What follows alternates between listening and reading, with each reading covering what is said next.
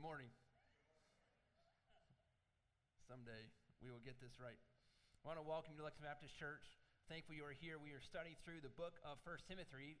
First Timothy. If you happen to have your, your phone, if you did not bring your Bible, if you look up the Bible app, you'll see there are actually notes in there. So if you go to the Bible app, click on events, and you'll see us under live, and you can see the notes that are in there if that is helpful for you want to thank those that are able to do our songs today. Grace, I don't know um, if you could be paid a better compliment than to say that you look different than the other three fellows that were up here. that, that was uh, that's meant as a sheer, sheer, sheer compliment to you, condemnation of them. Two weeks ago, we saw in 1 Timothy a second trustworthy statement. We have a trustworthy statement in 1 Timothy 1, we have a second one starting in 1 Timothy 3. What is that trustworthy statement? It's trustworthy that a man, a man would aspire the office of a pastor, elder, shepherd. So then he gives qualifications of that office. We'll see in 1 Timothy 3, verse number 8, this word likewise, which will distinguish again, likewise, just like we saw this trustworthy statement. This is a good thing for men to be doing. Likewise, deacons, we're going to have another list of qualifications. But before we get into that text, I want you to look back at our text from our scripture reading that Matt read today from Acts chapter 6, because I want to set up here what is a deacon. So if you're turning, turn real quick to Acts chapter 6. We will come back to 1 Timothy 3. But in Acts chapter 6, we will see some aspect of what this is, of what is a deacon. I want to profess to you real quick and confess. This text in Acts chapter 6 will not use the word deacon. So we, we need to admit that and bring that out right at the front. But there is, as the early church has shown, and as modern Christendom has shown, there is in, in its incipient form, in a beginning form, some aspect of this deacon function starts here in Acts chapter 6. We know Acts is a transitionary book, and we don't have to you know, there's a lot of things that are descriptive and not prescriptive, but at least want to at least give that information to you. So as we're looking at this, I understand, as should you, there's maybe an incipient form of this, but it's not technically, this is exactly how you should do this. Does that make sense? But at least look at how they did it. Let's learn from it, and let's see how that ties into 1 Timothy 3. Acts chapter 6, we see first, you'll see here, what is a deacon? Now, I have all these questions listed up here and you can read them. So you re- we'll try to walk through them, and these are answered here in 1 Timothy 6, verses 1 through 7. So, what caused this office to sprout or come up? Look at verse number 1. What does the text say? Now, in these days, when the disciples were increasing in number, a complaint by the Hellenists arose against the Hebrews because their widows were being neglected in the daily distribution. There was already division in the church. Already division. We're favoring one group over another, and that is bad. We should not be doing that. We should be loving people because they're made in the image of God. All God's people said, Amen. So just, that's what we do. We serve all. No matter who walks through those doors, no matter what they look like, no matter what they are wearing, Christian, they're made in the image of God. We love them and we care for them and we point them to the one that is the healer of their soul, just like he was for you and for me. There's division, there's also a need. These widows need to be served. So, why are deacons necessary? Look at verse number two. And the twelve summoned the full number of disciples and said, It is not right that we should give up the preaching of the word to serve tables. Well, what? Come on. You can't hand out food you're above this. Is that what this text is saying? No, it's not this text is saying. Should the church neglect ministering to widows? Absolutely not. But what is the highest priority for the church? The teaching and preaching of the Word of God. The best thing I could do for you Monday through Friday, the best thing is not visit you. I mean, I sit well but it's true.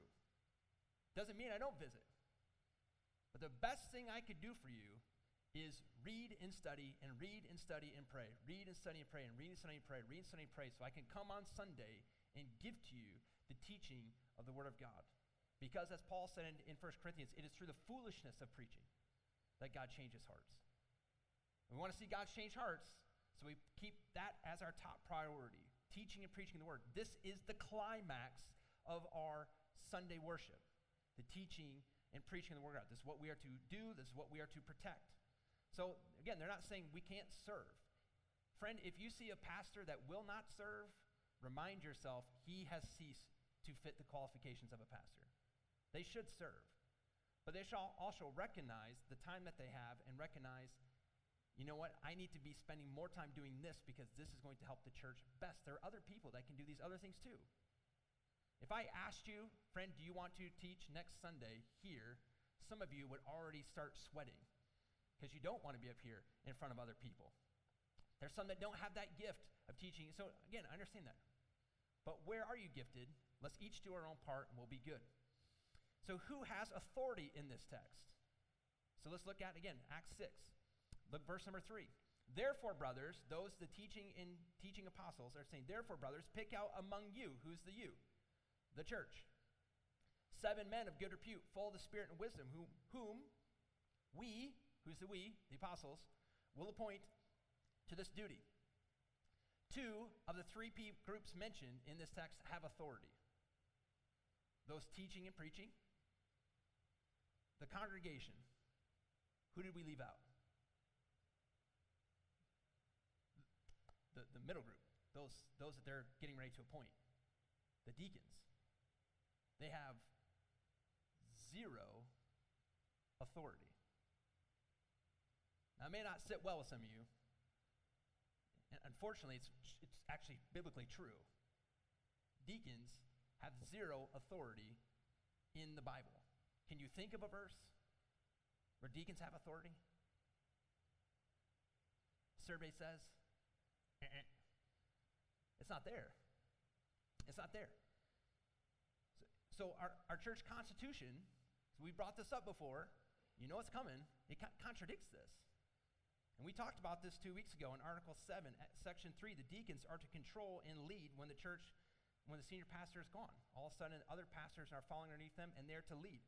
Our doctrinal statement, Article 10.7, professes that our church is led by the deacons and the pastors.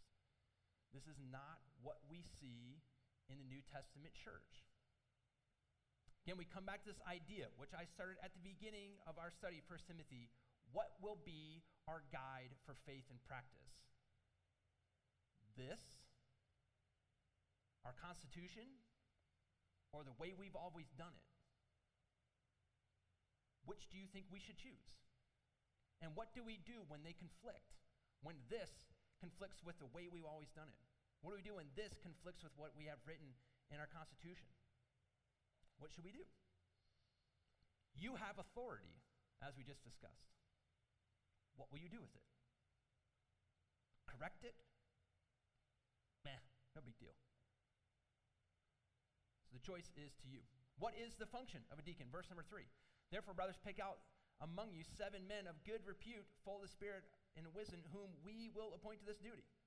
The function of a deacon is to do whatever those teaching the word appoint them to do. And in verse 2, if you look at the need of the widows there, you could kind of su- summarize that the function of a deacon is to take off the plate of a those teaching the word, take off their plate things that they can do. So that way those teaching the word can devote themselves to teaching and praying. This is what they're going to be doing. What does our Constitution say about this? Relax, it's really good. Okay? So I'm not just trying to st- throw stones at it. Article 7 under deacons, our Constitution says, It shall be the duties of the deacons to engage actively in all spiritual work of the church, to seek out such members as need assistance where there is relief, to visit the sick. This is great. Be an active part of all aspects of the ministry. Yeah. Seek out those in need in our church community. Absolutely, it's great. Visit the sick. Amen and amen. Go ask a deacon what they do. So, three years ago, when, after being here two years, I sat down with the deacons and I, I read our church constitution and, and I said, Is this what you do? Is this what you feel like your main role is? And guess what they said? No. Well, why aren't we doing it? It's not because they don't want to visit the sick. It's because right now, the, what's happened over time, this is not, not trying to blame anybody, not trying to throw stones at anybody, just what's happened over time is just kind of melted into we need to meet once a month and discuss the future of the church and vote on things. That's not what we need you doing. What we need deacons doing is what deacons are called to do in the text. And, and you may feel like, well, then, are you just trying to get rid of them? You've seen them, right? Some of them we're singing today. We're just trying to get rid of them? What's the answer? No. Think through if you've been at this church for any length of time, can you think of a deacon that has served faithfully but was also apt to teach? Were you in Sunday school today? There's a fellow named Marion Nicely who is a fantastic teacher, but he's also been a deacon. Why have we put him in the wrong role? He's able to teach. Let's put him in the right spot. And similarly, this summer, I was talking to one of my former teens and uh, graduated from Bible college, got his master's, and he's working at a church. And they had this some kind of idea that, again, there can only be one pastor, only one pastor. So they hired him and paid him, and his official title is the paid teaching deacon. The, the paid teaching deacon. So you're like, I just started laughing when he said it. I was like, you gotta be kidding me. He goes, no, I'm not joking. I was like, that's the one difference between the deacon and pastor that they can teach. Why would you pay a deacon if he can teach? Make him a pastor. But let's not make this hard. This, this can't be rocket science, can it? Do you have qualification A, 1 Timothy 3, 1 through 7? Well, you fit in that role. If you, have quali- if you meet qualification B in 3, 8 through 13, you fit in that role. Like baseball. Can you throw a 95 mile an hour fastball? You should probably pitch. Can you hit the ball 400 feet? You should probably hit. But we need both. We need both, and we're going to see this at the very end. What did the apostles do once they understood their function? Look at verse 6. And they set before the apostles, and they prayed, and they laid their hands on them. Our church doctrinal statement actually says we should be doing this. But as far as I know, we've not done it for a long time. I think we should. I think it'd be good for us to get back to doing that. Again, there are things in, in our Constitution and doctrine, they're great. But they were also written by who? The Holy Spirit or men? Men. Written by mortals. We're going to mess stuff up. We just will. We get in our own way all the time. So, this stuff, when we're referring straight to the text, this is exactly what the text says, where it says that we ought to ordain deacons, going, that's what they actually did. This would be good for us to do. What is the result of the apostles teaching and preaching the deacons? And sorry, apostles teaching and preaching, the deacons serving. Look at verse number seven. And the word of God continued to increase. And the number of disciples multiplied greatly in Jerusalem. A great many of the priests became obedient to the faith. The church grew. Division went away. The need was met. The church grew as everybody was now blossoming in their function, in their role. We get people in the right spot using the gifts that God's naturally given them or supernaturally given them, good things will happen. Just put people in the right spot where God, God's gifted them to do this. Fan the flame. Get them rolling. That is Acts chapter 6. Now, first, t- turn over to 1 Timothy chapter 3, and we'll see who can be a deacon. Look at the qualifications of who can be a deacon. 1 Timothy 3, look at verses 8 through 12, who can be a deacon? We'll see these qualifications there. First, it starts off 1 Timothy 3, verse number 8. Deacons, likewise. Deacons, likewise. I mentioned this word earlier. This starts a new section, a new statement, a new group. Anyone that desires this office of a pastor, okay, they're desiring a noble work. Likewise, deacons. Deacons likewise must be dignified, not double tongued, not addicted to much wine, not greedy for dishonest gain, verse 8. They must hold the mystery of the faith with a clear conscience. This is the start of Paul working through three different, three different categories, subgroups of 1 Timothy 3 8 through 12. He's working through first a pers- their personal life. He'll get into their church life and he'll also get into their home life. Just personally, they ought to be dignified. reverent, depending on your translation. This is not a snooty person. It's warm and inviting person that understands that they are children of the Almighty God. They should be spirit controlled, right? Not addicted to much wine. They should not be controlled by substances. It's not just alcohol, any substance. Name it, they should not be controlled by anything other than the Holy Spirit, as we should be. Right? Don't be drunk with wine where's an excess, but be controlled, be filled by the Holy Spirit. They're to be not to be greedy. Perhaps in their need and they're dealing with the needy, they were had, had to also deal with finances. And so they want to make sure that whoever is helping the needy, maybe they had a benevolence fund back then. I'm serious, maybe they did. Where they could help the needy, help the poor, and they wanted to make sure that those that were going to be doing that weren't trying to use it for ill gain. These deacons are to be filled with character, able to be trusted. Verse 9 shows that they're to be faithful to Christ. They're to have a clean conscience. This is personally. This is how they are to live. Next, we see their church life in verse number 10. Let them also be tested first, and let them serve as deacons if they prove themselves blameless. Before we would have somebody serve, we need to first see them serving. So we don't look at somebody and go, you know what? They could be a great deacon. Let's get them serving. Flip that we see them serving. And this, this person continues to serve all the time. We can't keep them from serving. Why don't you just be a deacon? We've seen it. We've seen you do it. Now, there's debate on that. And there's some churches that go with model A. Let's per- pick the person, and then let's shove them into the role, and let's see if they can do it. Model B, I think we see here in 1 Timothy, when you're dealing with an office that God has ordained, you would say, let's see it first. Right? We talk about this with missionaries. If a missionary doesn't share the gospel here, what are the odds they will share it when they are away? In the same, if you're not serving now, if you're not serving now, why would we make you a deacon? Serve. Get plugged in. Is Jesus worth serving? Absolutely. Is his church worth serving? Then do it. Get plugged in. And as people see you going, you know what? Come. We, we should have you. Be a part of this.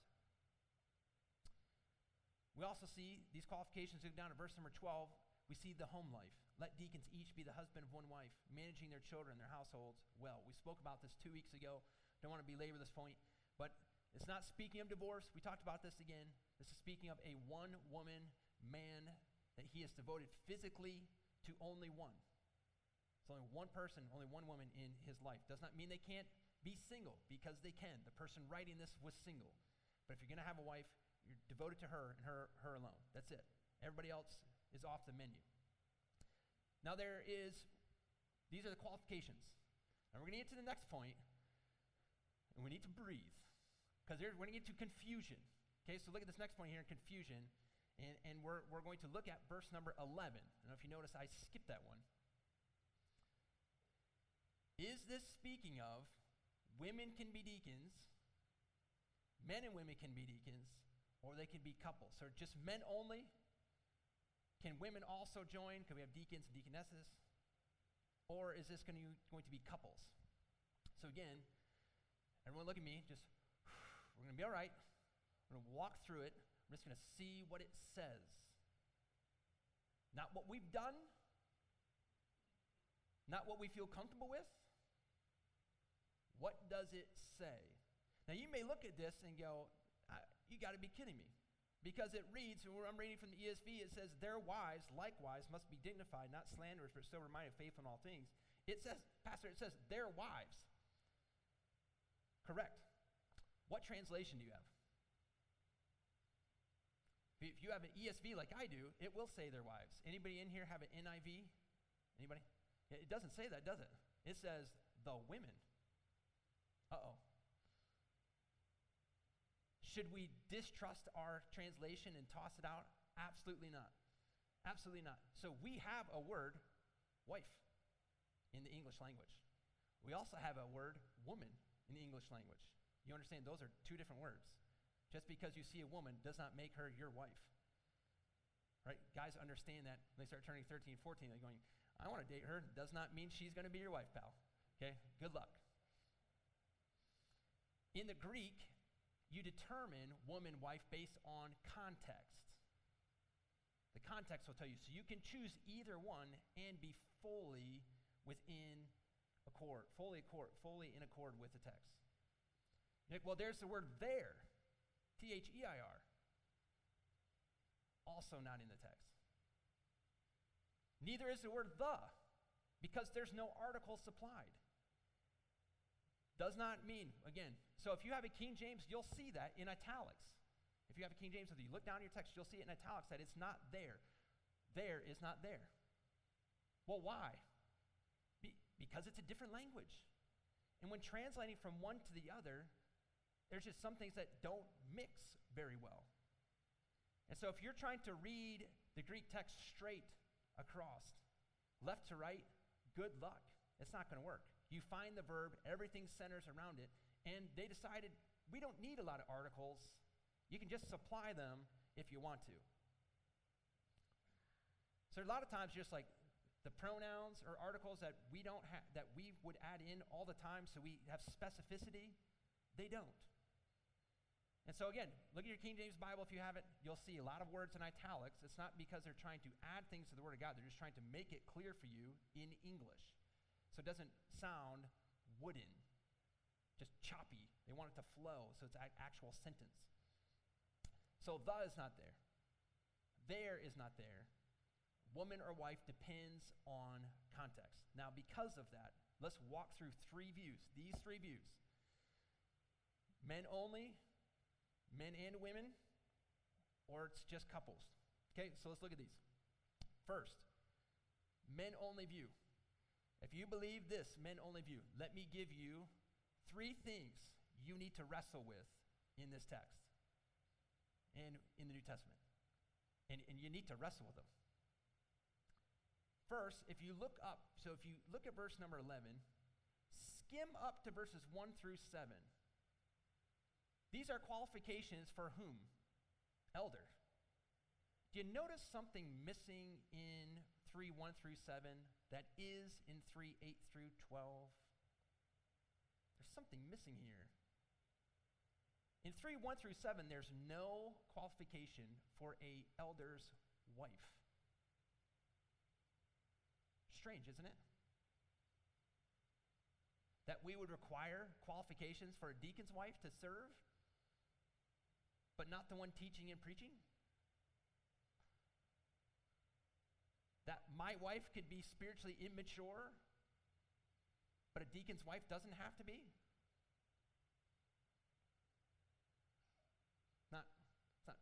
Doesn't make sense.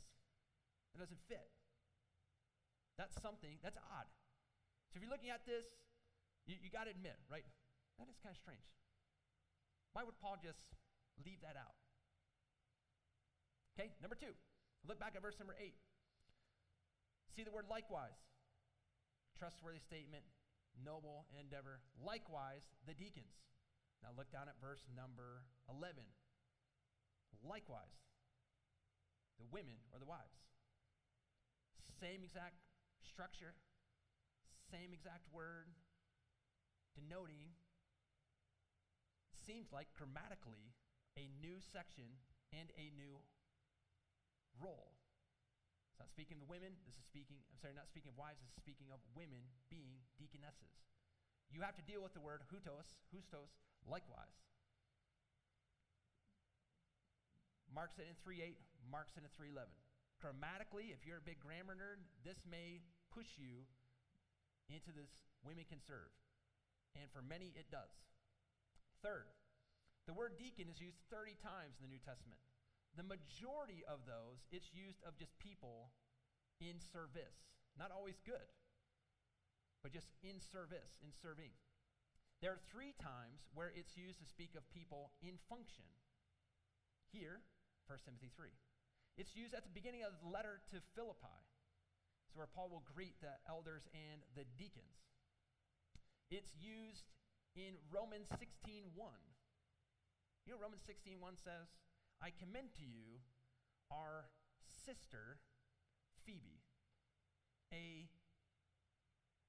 servant or deacon depending on your translation, of the church of Cenchrea. It's the same word. Our sister, it's not Phoebe's like, well, we using the name wrong. No, it's our sister. It's a lady, and she is a deacon. Uh oh. What do we do with that? One writer said of these official uses, they refer to a person occupying a recognized position in the church. MacArthur said of this in the early church, women servants cared, in the early church, women servants cared for sick believers, the poor, strangers, and those in prison. This is what the early church did. This was a natural practice to have women doing these things. That's a lot to chew on. So if you think deacons can only be men, you have some questions to answer. And listen, let's be honest with the text. There's sometimes they're just hard things to answer. Also, I don't know if you believe this or not, we may disagree. Did you know that? Sometimes in our culture, in America, we disagree. What do you think about masks? What do you think about mandates? You think about getting stuck with a needle? We're all in harmony, right? So relax, but recognize tension. We compare Scripture with Scripture. If you are in category one, only men, you have your work cut out for you, as does category two. So let's look at category two. Women can serve as deacons or deaconesses. So Phoebe's called a deacon. She's not called a deaconess. She's just called a deacon, straight up. But before you pat yourself on the back, I knew it all along. You have some questions to answer for view number two. So, because if Paul meant women and not wives, look at verse number 11 again.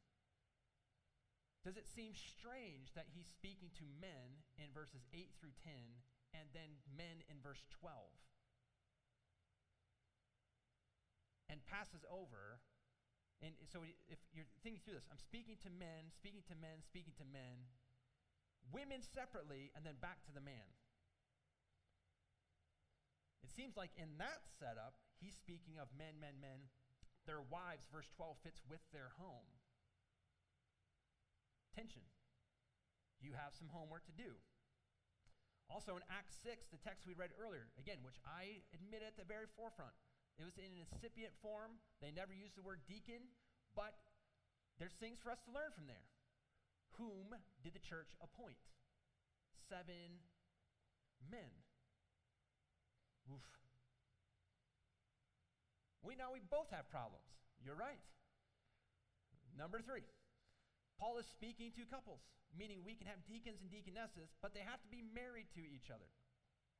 This view has to wrestle with why on earth did Paul give some of the same exact commands to the same couple? And why did he split them? I mean, the same exact words. They should be dignified or reverent, used the same way to both people. Why not just say, both of you? Save himself some time and space because writing back then was an expensive endeavor. And many of the items in these two overlap between the women and the men. So, which is it? Well, what do you think? Study to show yourself approved to God. So, study. Work through it. But be honest with the text. Would you like my opinion? Can I give you the word opinion? An opinion. Do I think women could be deacons at this church? The answer, the way our church is set up right now, is no. Because our church constitution calls on our deacons to lead and puts them in a role of authority. Because what we saw at the end of 1 Timothy 2, because what we saw at the beginning of 1 Timothy 3, 1 through 7, I don't think that's the case. That's not what it should be. If deacons just serve, do I, in opinion, think women could do that? So if we had a widow's ministry, could we have a deaconess ministering to widows? Absolutely. If you were to ask my pops, who was here last week, can women be deacons? Seven out of ten times he's going to say no. The reason why I give you that number is because he changes his answer often. Seven out of ten times he's going to say no. The next question you should ask my dad is, why then did you have deaconesses at your church? Because he did. I, every time we see my dad and I, we talk about this over and over again. Now they can't be. De- dad, you had deaconesses at your church. Well, yeah, but you know they were just doing these things over here. That's what they should be doing. They're just ministering to widows and helping nursing moms, and they're visiting with, with yeah, what, you don't want you don't want me going into that situation. So, in opinion, if we were to ever change this and actually had deacons that look like this New Testament where they're just serving. So we need somebody over nursery. You can have a lady do this. In fact, we've already had ladies do that. We just don't give them that name. If you struggle with the name, they can't have that name. Then call them the Phoebe group. Based on Romans 16, off the lady that was called the deacon. But at least allow them to serve and recognize that women can serve. They're not underneath men. Giving them the ability to serve does not, should not get you in a wad. They serve all the time. Encourage them to do so. God's gifted them, let them serve. However, we're going to term it moving forward, long term, however, I don't care. But let women serve because God has gifted them, and they're a vital part to the church. Rachel, when we were walking outside, she was mentioning something about our church, and she said, Man, look who put out all these flowers. It's great. And I'm like, I haven't noticed one of them. And now I do. Thank you for pointing that out. You know, I don't know if you know this, fellas. There's some things we just don't see. Did you know that? There's some things we're just blind to. My family notices that all the time because mama can pick out everything that's dirty and unclean in her house, and we've not, we haven't seen it for months. There are some things that need a woman's touch. There are some things that need a woman's eye. There's some things that need a woman's voice. And without it, we're missing, we're lacking. In fact, we probably put, there's a lot of things, most things. And so just encourage us as we move forward to not relegate women to just work in the nursery and cook us food as many have for decades. They're made in the image of God. Paul says in Galatians, there's neither male nor female. We are equal in his sight. We will stand before the Lord of glory, give an account. Let them do what God has gifted them to do. Give them that freedom, give them that role. Lastly, why be a deacon? Okay, we're all right. We got through there. You gonna be okay? Why be a deacon? Because there's great harmony at the church all the time, right? Why, why be a deacon? Look at verse number 13. There is a blessing to being a deacon. For those who serve well as deacons, gain a good standing for themselves and great confidence in the faith that is in Christ Jesus. Those that serve well as deacons gain two things when they serve faithfully they gain a good standing among the community. Have you ever Christian, in whatever church you've been in, you ever noticed a deacon serving well? Loving on people, doing something without having to be asked, putting their needs, putting others' needs ahead of their own. And they do. They rise in your mind. You're going, what a blessing that person is. They gain a good standing. They also gain great confidence in the faith that is in Christ Jesus. Watch a deacon serve well, and he'll be admired and well thought of. Watch a deacon serve well, and you will see that person grow in their faith. I mean, even today, right? So we had mentioned this to Brad because this is Brad just started one of our younger deacons. I know he looks really old, but Brad Nice is one of our younger deacons. If you've seen him in the last year and a half, and I know we've been in a pandemic and you haven't been able to do a lot of things. We just get back to Sunday school. But just as an outside observer, watching, just watching him grow, has been a blessing to my heart. But the more he's been plugged in, the more he's wanted to do and serve, and the more God's growing him. Now, that's external, so I don't know for Brad if that's true in his heart, but it looks like it on the outside. That this is coming true, that a person serving well gains that good standing, and God grows their faith and makes them more like Him. Because of that, who wouldn't want to be a deacon? Who wouldn't want to have a good standing? Who wouldn't want to have Jesus grow them. Encourage you. If you're not a deacon, why not? Maybe you should be one. Like, well, I want to be one. Where are you serving? We got to see it. If the proof is in the pudding, put it in front of us, brother. So, what does all this mean for us today? What can we apply to our lives from these verses? First off, friend, did you notice that a deacon first has to have a relationship with Jesus? We saw this in one of these qualifications. You have to know Jesus as your Savior. Do you know him as your Savior? I want to encourage you, thinking back through 1 Timothy chapter 2, verse number 4, where we see that Jesus desires that all would be saved, that all would come to him as their Savior. Friend, he loves you. It says in 2 Timothy 2, sorry, 1 Timothy 2, verse number 4, not only does he desire all to come to be saved, but also verse number 6, that he gave himself a ransom for many. He died for you, gave his life for you, and desires to save you. Will you come to him today? You do that by admitting that you, like me, that we are sinners, believe that Jesus is the Christ. He is the Son of God. We say this week after week, but it's true. He, he did come. He did die. He did rise. He did ascend on high, and he still lives today, intercedes on behalf of his own, and he will return. These are truths that are central to the Christian belief. Do you know him? Admit, believe, and then call. Whoever calls the name of the Lord will be saved. Will you give your life to him today? If you have questions on how you do that, see myself, see Pastor Ethan, see one of our deacons, see a Christian friend you came with. Ask them, how can I know this? We love to take the time and walk you through this. Next, if you're here and you, you claim to be a Christian, let me ask you first a couple questions. First, uh, LBC, at the beginning of the study, again, we said, what is our sole guide for faith and practice? Is it the Word? Sometimes it's uncomfortable to work through these things. Where are we going to go? What slippery slope are we getting ready to get on? If we're grounded here, there is no slippery slope. If we are grounded here, there is no slippery slope. If we are not, there is. What will we do? I had somebody came to me last week, Pastor, you, you know, we're going to change our constitution. You church are in authority.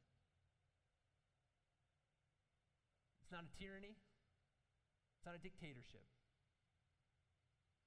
I am a member with a vote. What started all this was when we were trying to bring on a facility manager position, and questions started getting, we got asked in our Sunday morning meeting over in the chapel. We were asked question after question from the Constitution. Well, who's this, this, this? And, well, I don't like that. Going, that's the way it's written which led to the deacon saying, We got to do something. Something's got to give. Which led to me saying, We're probably going to have to teach through this first. We're going to do the pastoral epistles then. Because this has to be our sole guide for faith and practice. Period.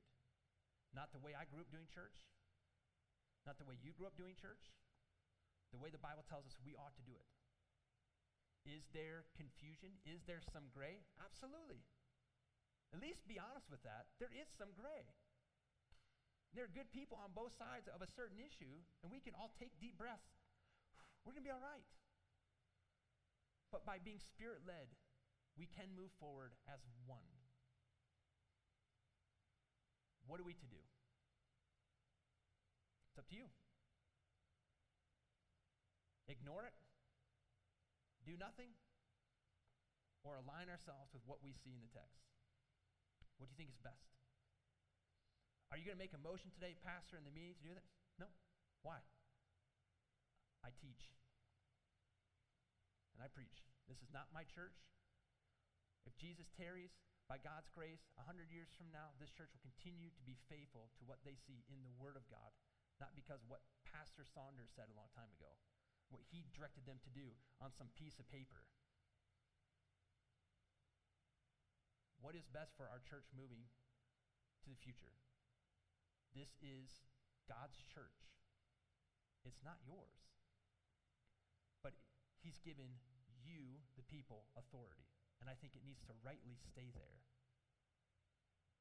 So it's up to you what we will do as time moves forward. Second, whether you think men or women can be deacons. Do you remember what verse 10 says? You need to first be tested. We have to see you serving. So, Christian, are you regularly serving? If not, why?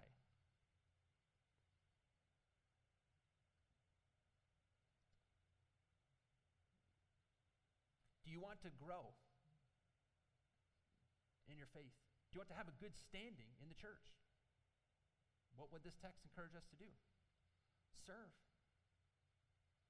Serve. When my wife and I graduated from college. We got a piece of paper, a cheap pen, and we got a towel. That's what we got. And on the towel, it says two sentences Be great, period. Sentence one. Sentence two Serve, period. That was it. Be great, serve. Disciples are arguing over who's going to be the highest, who's going to sit on Jesus' right hand, who's the greatest of them all. And what does Jesus do? Takes off his robe, he grabs a towel, and he starts washing feet. You want to be like Jesus? Be great, serve. It's not a demotion to be a deacon. It's living out the essence of who Jesus was. He did not come to be served, but to serve. He did not come to but he came to give himself a ransom for many. He did not come to be served. He didn't come to sit on a bed and have people wave him with palm branches and give him grapes. Be great, serve. Lastly, look back at 3 8 through 13. Which of these qualities do you think you don't have to live out? So look back at 3 8 through 13. Which of these, like, you know what? I don't need to do that. Shouldn't we all be doing these things? I mean, this isn't, these, not, these aren't hard asks for you to have a good reputation. It's not a hard ask that you not be a drunk.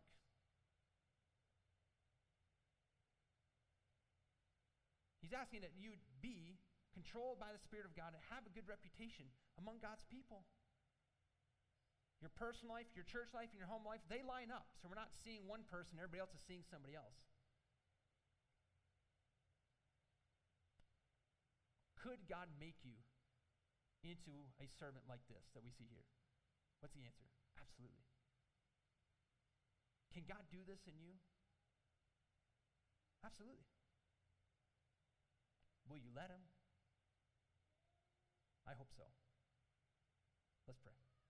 Lord, I pray that you'd help us. Help me to serve like Jesus served. Lord, pray help us as our church moves forward. I, I know we, we mentioned Constitution a number of times, and I don't want that to distract from the text that we are working through. Lord, there's so much in here for our hearts and our lives. So, Lord, I pray that you would help us first to apply these truths to our hearts. We live them out. And then, Lord, in the future, however you'd move the church, would you help us to be spirit led? constitutions and doctrinal statements can be so divisive. Lord, would you give us unity? At the, beginning of Philippians 2, Lord, you, you desire that we would have the mind of Jesus that puts others' needs ahead of our own, that we could have one mind, we could strive in one faith. In your pre- high priestly prayer, you pray that we would be one as you and your Father are one. So, however we move forward, Lord, would you allow us to do it together? This world is so divided and fractured over everything Lord, may the church not be. Would you bring us together by your good grace? Lord, for those that are here that may not know you as Savior, I pray that today, today would be the day of salvation for them. Would you help them even where they're sitting to confess their sin, place their faith in you, and call out to you and be saved? In Jesus' name we pray. Amen.